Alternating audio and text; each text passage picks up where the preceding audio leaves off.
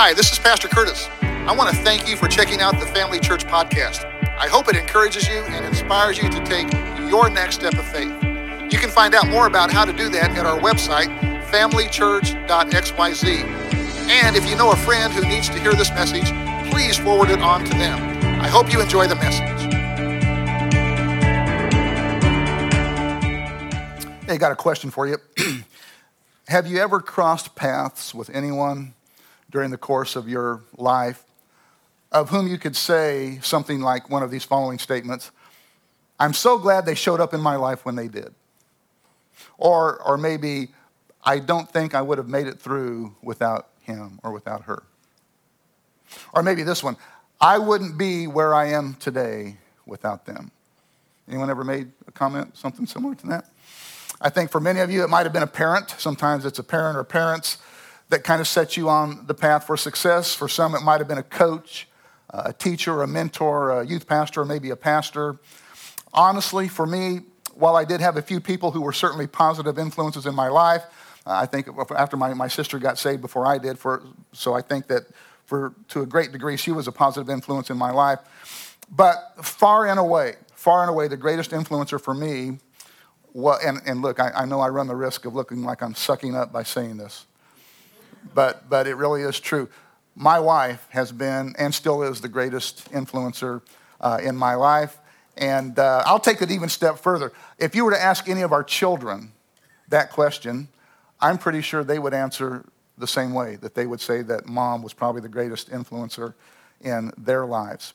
And I mean literally, and I, and I and literally, I would not be here today without her. Literally, I would not be here. Let me explain.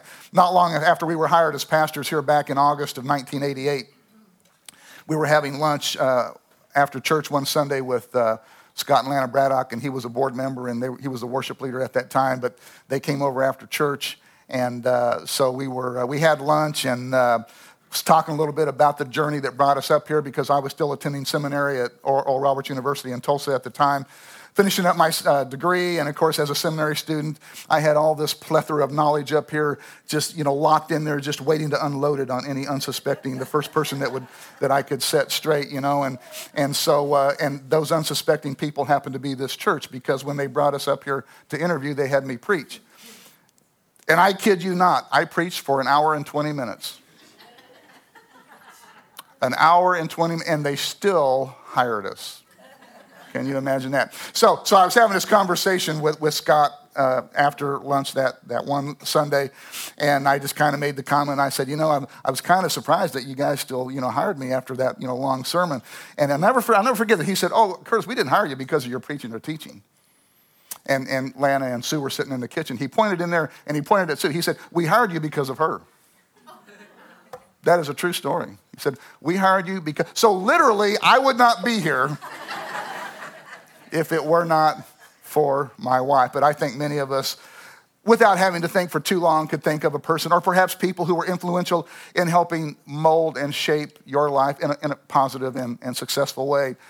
In, in my case, I happen to have this added bonus of this influencer was happened to be smoking hot and felt sorry for me when I asked her to marry me and took pity on me and, and agreed to do that. And so, and, and look, I did go to Bible school. I, I, I didn't go to Bible school to do what I'm doing now. I, I didn't, I didn't want to be a preacher.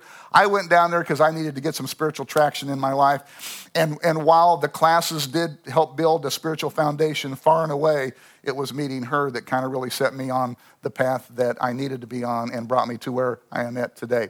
So, uh, have you ever met someone like that?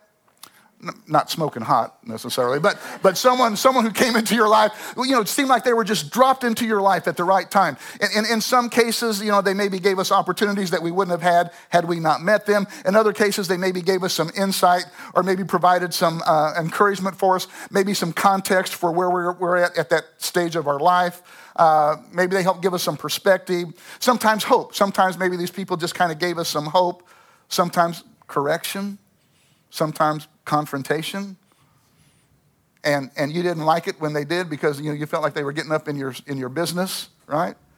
But you're glad, you look back on it now and you're glad that they did because your life would look completely different had they not done what they did and had your past not, had your lives not crossed paths.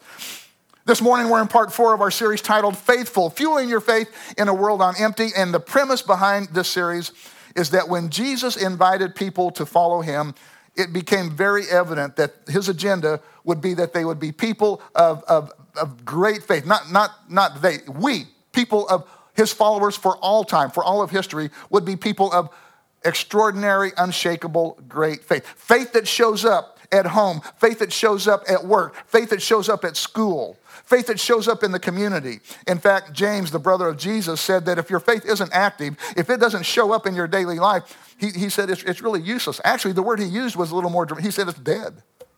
He said, Your faith is dead if it doesn't show up in, in everyday life. And that's why Jesus' invitation to people was not to just believe in him, but to follow him to follow him, to step into the real world where we live and work and play, and to live our faith out in such a way that people would see that it's not just something we believe, but it's something that we do. It's making a difference in our life. Again, that's why the invitation was to follow me, not just believe in. See, belief alone, if it stays in your head and never gets into the, your heart and played out in the activity of your, your daily life, I'm sorry, that faith is it's, it's not going to grow. It's going to become weak fragile, and feeble. In fact, if you're here this morning and you used to have faith, or maybe, maybe you, you've never had faith, or you used to have it and you walked away from it, that might be for that very reason. Because you had your faith was up here, you believed in him, but you never followed him. And if your faith just stays up here, you know, I'm sorry, you know, your, your life's never going to change. But it's easy to see why that's the more attractive path because it's easier. It doesn't take anything to believe what takes work is to follow. To follow. And it's interesting because when you talk to people who walked away from faith in God, usually, not always, but usually they don't know exactly when it happened. It's not like they woke up one morning and say, you know what, I don't believe in God anymore. No, no, I, I you know, that, that's not how it works out. That's not how it works out. I, you know, sometimes I think, you know, there, there, there is an aspect of, of, of, of uh, intellect that comes into play here. Uh, you know, if, if, if, you, like, you know, you, you're a freshman in college and your anthropology professor, you know, preaches against, you know, the Bible and all that, well, yeah, there's an element where that might, you know, shake someone's faith a little bit. But far and away, no. The, the reason that people walk away from faith, it's not intellectual, it's because, it's because they first kind of drift from the community of faith. And we'll talk more about that in a minute. But this is why we keep circling around to this, this question that you should ask yourself each morning before you walk out the door. What would I do? Not what would I believe, what would I do? How would I live? How would I respond? How would I react? What would I avoid? What would I do if I was absolutely confident that God was with me? That's what it looks like to walk by faith. So, in this series, we're looking at five things, five principles that fuel or facilitate the development of active, unshakable, big time, enduring faith. And the first principle we looked at two weeks ago was practical teaching. Practical teaching. When anybody tells their faith story or their faith journey, they always talk about the first time that someone opened up the scriptures to them or the first time that they actually understood the Bible in a way that they could apply it to their lives right? Because your faith will never grow until you begin applying God's word to your daily lives.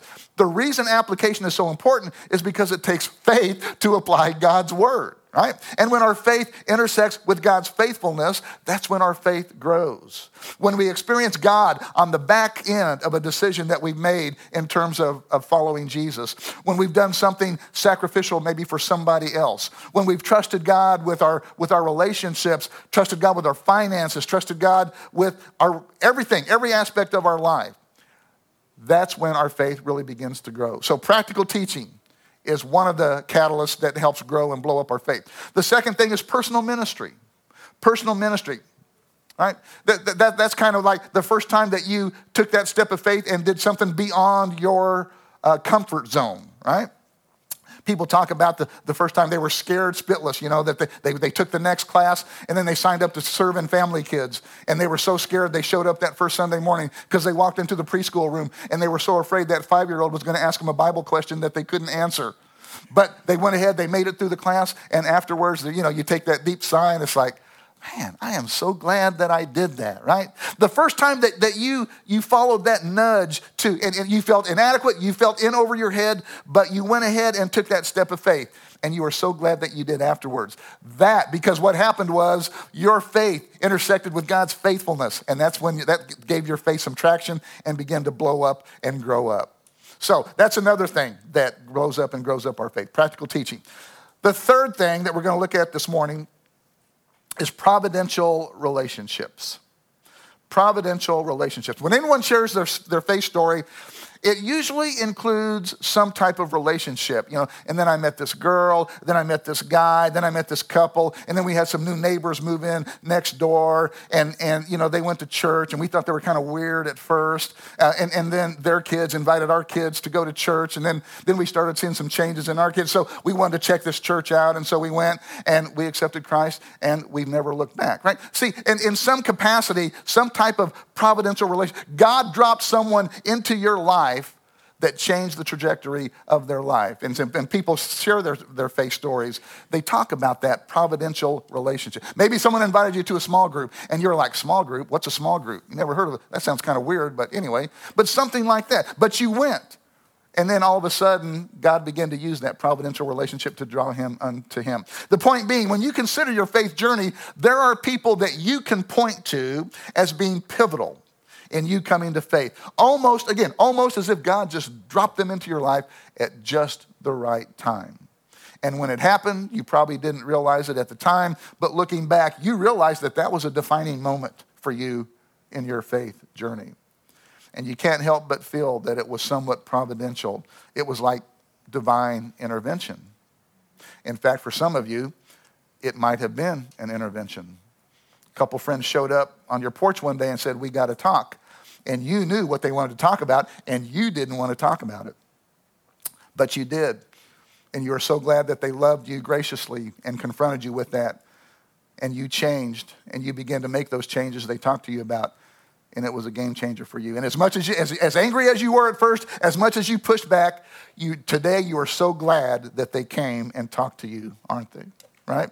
Some of the best friendships you've ever had that was providential. God brought them along at just the right time. I don't know where I would be today if it weren't for those two guys, for those two gals, for that group of people that came and talked to me. But here's what you need to understand there's another side to this as well, because God has used some of you. Now, think about this God has used some of you. God has dropped you into the lives of some people and used you in a way that helped orchestrate and steer them to him, right? It might have been a, it might have been a coach, it might have been a teacher, it might have been a boss. Again, you know, and you have no, and see, the thing is, you didn't know that you were being that influential in their You were just trying to be a friend. You were just trying to be a good Christian, you know, reach out, love them, invite them to church, whatever. But you had no idea the influence that, of the influence that you would have in their, in their life. You know what a defining moment is? It's that moment you look back and think, wow, that defined me for good or bad, because it works both ways. Defining moments always involve other people. They always include some sort of relationship, either good or bad. It's like, I'm so glad I met them, or I wish I had never met them. And we, we shouldn't be surprised that one of the things that God uses to grow up and blow up our faith are relationships, because this is how Christianity began. It began when God sent his son into the world as one of us to have an intervention with us, right? To, to, to intervene with us and to change us. And anybody, think about this anybody whose life intersected with Jesus, it was a defining moment for them. In fact, I want us to look at one of these defining moments recorded for us in the Bible. One day, Jesus met up with a guy named Philip, and just like he did to all of his other disciples, Peter, James, John, Matthew, Jesus invited Philip to follow him. But instead of just dropping everything and following Jesus, Philip tells Jesus this. He says, Okay, I'll follow you, but can you wait right here for just a, just a second? I want to go get my friend, right? And so Philip goes and he gets his buddy Nathaniel, right? And he says, Nathaniel, you're not going to believe this. We've found the Messiah. And Nathaniel's response was pretty underwhelming. In fact, he's skeptical. He's not only skeptical, he actually disses Jesus' hometown right? But Philip comes and tells Nathaniel, he says, Hey, we found the Messiah. And he said he wanted to know if we would follow him, if we wanted to follow him. But Nathaniel wouldn't have anything to do with it. His take on it was, you know what? We've been waiting for the Messiah for hundreds of years, thousands of years. And you're telling me that he's here now? Philip's like, yeah, yeah. And, and, and it's Jesus of Nazareth. And Nathaniel's like, Nazareth, are you kidding me? Nothing good, right? Isn't that what the verse says? Nothing good comes out of Nazareth, right? And certainly not the Messiah is going to come out of Nazareth. So Nathaniel's just not interested. At which point, think about this, at which point, Philip, if he were like most of us, if he were like you or me, he'd just say, okay, right? You don't want to go? That's fine. You just go ahead and stay here and have your Alan Jackson little bitty life, you know? and I'm, going to go, and, and my name's going to be in the Bible, and your name's going to be nowhere, right? Talk about a missed opportunity. Talk about a missed opportunity of epic proportions. Then again, you know, we have the luxury of looking back in history. We know what happened. Still, think about all those, think about all those who missed out on the opportunity of a lifetime to say yes to Jesus. Think about that. Because there were a lot of them that said no, right? I mean, that's right up there with, you know, you should have bought Google stock. That's right up there with you should have drafted, you should have drafted Patrick Mahomes in one of the first nine picks, right? But Nathaniel, uh, you know, he's just not interested, but Philip doesn't give up. Philip doesn't get, he's relentless. He's relentless. And so he says, Look, Nathaniel, like, I don't know about the Nazareth thing and I can't answer all your questions. I'm just telling you, you need to come and see for yourself. So finally, Nathaniel relents and he goes with Philip and he meets Jesus. And sure enough, he's like, Wow, this is the Messiah. And I'm pretty sure, I'm pretty sure that for the rest of Nathaniel's life, especially after every time Jesus did a miracle. He had a, he had a ringside seat to that. And I'm sure every time Nathaniel turned to Philip and said, I am so glad you invited me to follow you, right? Thank you for coming to me, inviting me. Looking back over your life, are there any people to whom you could say, Thank you for inviting me? Or thank you for taking for not taking no for an answer, right? You know, I could say that to um, my roommate at Bible College, Ted Sauer, when we were both attending Christ for the Nations. One of our academic requirements when we were attending there was you had to go to a Tuesday evening uh, worship service. They, they brought in a guest speaker each week, and he would lecture Monday through Friday, but then on Tuesday evening, he would preach and teach as well, and that was kind of part of our curriculum. So it was a mandatory uh, event that we had to go to. So on a Tuesday evening, Ted was getting ready to head over to the auditorium, and he asked me if I wanted to sit with him. And uh, I knew that he had just met this girl, this new girl on campus, and so uh, I wasn't interested in being a fifth wheel. I'm not gonna, no, I'm not gonna go there. You go ahead and sit with your friend and have fun, and, and, and I'll be good. No, no, no, no, come on, man. I, I really want you to, I really want you to sit with us. And I, all the way over, he's, he's, come on, man, I really want you to sit. No, I don't think so. So we walk in the auditorium, and sure enough, he spots his friend and she's up there towards waving, here, come here, come here, you know. And so, uh, you know, Ted's got me by the arm, dragging me down there, you know. So we go over there and we start going across the aisle. And then I see this girl sitting next to Ted's friend, had the most beautiful brown eyes I had ever seen in my life. And so I get over there and I sit down by her and, and uh, I, I, start uh, talking to her and I introduced myself and, and uh, she introduced herself and she said her name was Sue and I asked her how old she was. And I'll never forget this. She had this kind of sexy southern twang thing going on. But, but I asked her, I said, so I said, so how old are you? And she said, 19. not, nine, not 19, 19. Well, I don't know, something about that just, man, you know, I just really kind of got my heart. That was at the end of January. Our first date was February 6th. We were engaged by April and got married in August. Whew. in almost 43 years, five children, and soon to be 14 grandchildren later, I am so glad that I said yes to Ted's invitation. I'm so glad he did not give up on me and didn't take no for an answer. Now, that providential relationship happened to become romantic in nature. Not all do.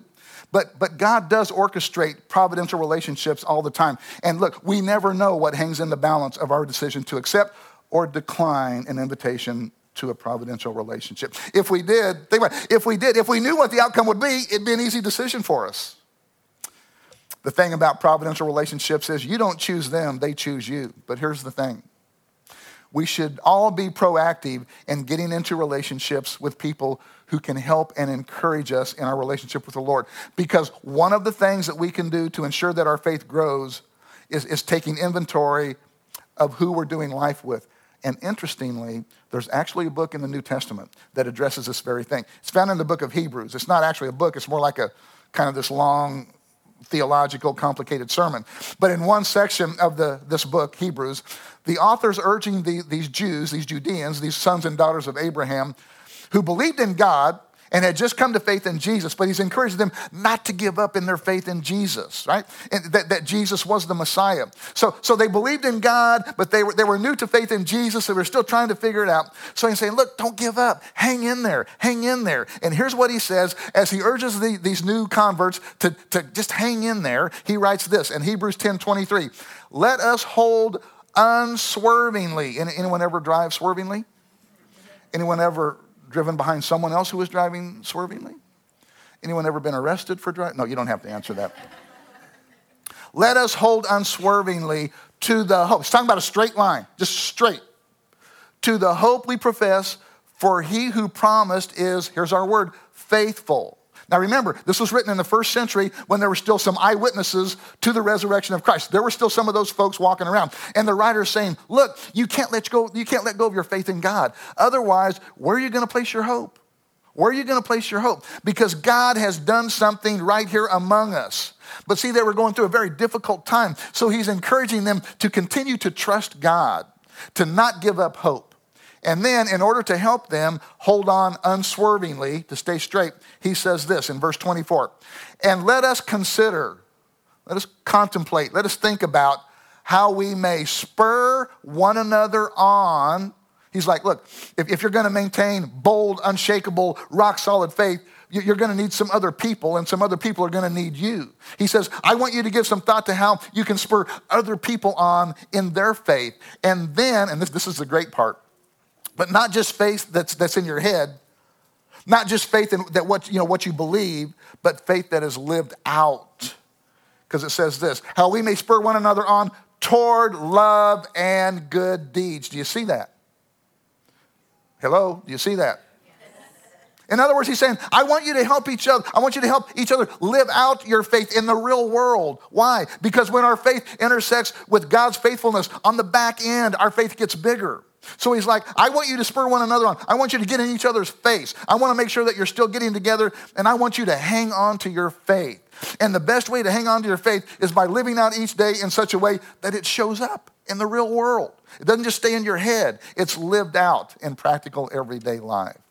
And then he says this in verse 25 of Hebrews 10 not giving up meeting together as some are in the habit of doing, but encouraging one another and all the more as you see the day, capital D, see that? Approaching. So, question why? Why is this so important to not just meet together, but encourage one another during those times? Because apparently, think about this, apparently, when it comes to experiencing God's faithfulness, relationships matter. Relationships matter because oftentimes what spurs and grows our faith is when we see it at work in other people's lives. In fact, this may explain why you've lost faith or why you, you're losing faith. Let me explain. Again, when people drift from God, they usually drift from their community of faith before they drift from their faith in general. In other words, people don't drift from faith because they read some secular book on evolution, right? Or because some professor talked them out of it. Again, there is an intellectual side to faith, but following Jesus isn't blind faith. But in terms of actual experience, people drift from their community of faith before they drift from faith. I'm going to say that again. People drift from their community of faith before they drift from faith. And this is exactly what the author of Hebrews is talking about. Put another way, people lose faith when they lose contact with people of faith. If you allow yourself, or I allow myself, to drift away from my community of faith, it's only a matter of time until I begin to lose faith because when it comes to faith, relationships do matter. Watching God work in other people's lives is, is one of the things that bolsters my faith and hopefully would bolster your faith as well. Put it this way when we see God's faithfulness in somebody else's life, it's easier to trust Him with ours. When we see God's sustaining grace, when we see God's activity in someone else's life, someone else's circumstances, it's easier to trust Him with ours, especially, listen, especially when we're going through a difficult or dark time. This is one reason we do growth groups. You know, we don't do that just so you have something else to do. That's just what you need, right? Because we know y'all have nothing to do.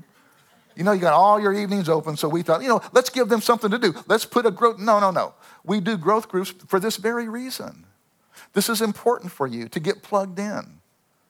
Not just, this isn't just about accountability. This is about your faith, dear ones. This is about blowing up and growing up your faith. If you feel like your faith's not where you want it to be, join a growth group. Get plugged in, right? Think about this single. This is why we encourage people to invite, why we say, come sit with me, right? Don't we, we always say that. Just tell people, come sit with me. Well, I haven't been to church, so it doesn't matter, come sit with me. Well, I used to go to church, but then this, doesn't matter, come sit with me, right? Come sit with me. And you think about that single invitation. You think about that, how that could be the catalyst in someone else's faith story, right? You never know what's on the other side of that invitation when you say, hey, come sit with me. And here's the thing when you, when you take that step of faith and make that awkward invitation, you were afraid to do it. You didn't know what they would say. You know, you didn't know if they'd show up. You thought that they might reject you. Right? But then one day you take that step of faith and you actually invite, hey, come sit with me. And then they show up. How exciting is that? So they show up. And then not long later, we're standing over there after a Sunday morning service at a water baptism service. And that person you invited is getting water baptized. And we always have someone share a little bit of a you know, testimony before we baptize them. And that person that you invited, as they begin to share their story, they mention you. Let me ask you something. What's going to happen to your faith at that point? right? Is your faith going to blow up or what? That's what I'm talking about.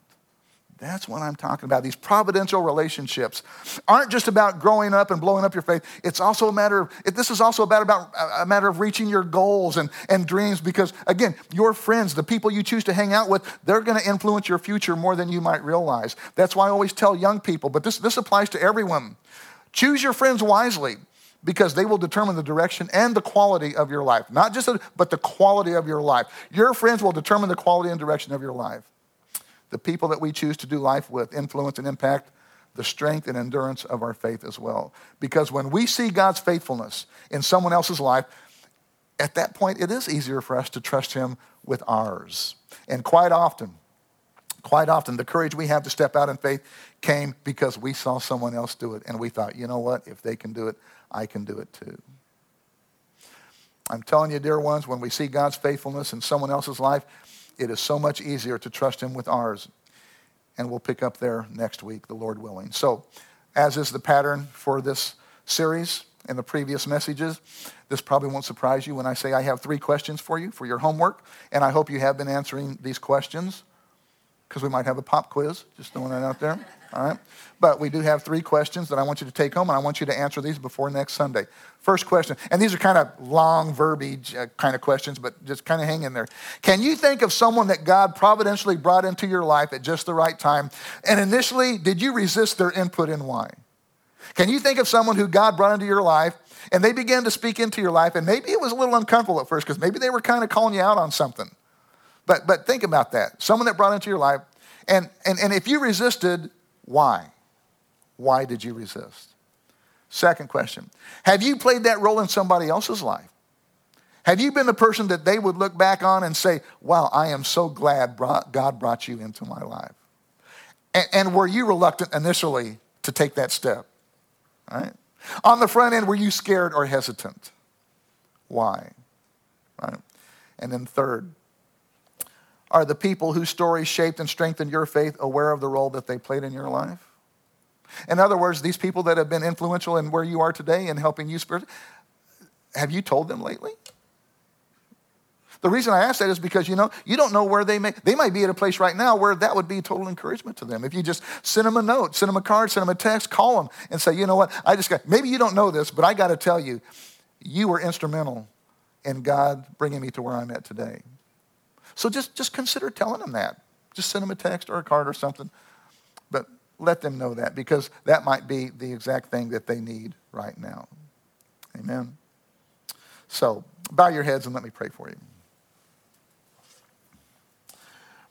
Father, I thank you, thank you, thank you so much for the men and women that you brought into our lives, people who changed the trajectory of our lives in a positive way, people that we now recognize that you used to draw us unto you and help us grow in our walk and in our faith. And Lord, I pray that you would remind us too, if we haven't yet or if it's been a long time, remind us to thank them, Lord, to let them know how much we appreciate and value their, their friendship. And as we do, as we do, I pray that our thanks would encourage them as well, because we have no idea what a big deal that might be for them, how their faith might blow up and grow up when they realize how you use them to draw others unto you, Lord. And for those here this morning or those from our eCampus church that might be watching online, who you, maybe you don't have faith, or maybe you used to have faith but lost it or walk, walked away from it. If that's you, would you consider giving Jesus another chance? Not the believe in me Jesus, not the Jesus you might have learned about in Sunday school or church growing up, but, but the follow me Jesus. Because when you get to know the follow me Jesus, when you begin to actually live out what you believe about Jesus, even though it's more difficult on the front end, it is so much more rewarding on the backside as your faith grows through these providential relationships and you see God use you to make a difference in other people's lives. So if that's you, would you just pray this simple prayer with me? Just say, Heavenly Father, I thank you that you sent your son Jesus to die in my place for my sins. So I could not just go to heaven, but experience eternal abundant life here and now. And I ask you to forgive me of all my sins, fill me with your Holy Spirit, and help me begin living my life for you from this day forward. In Jesus' name, amen.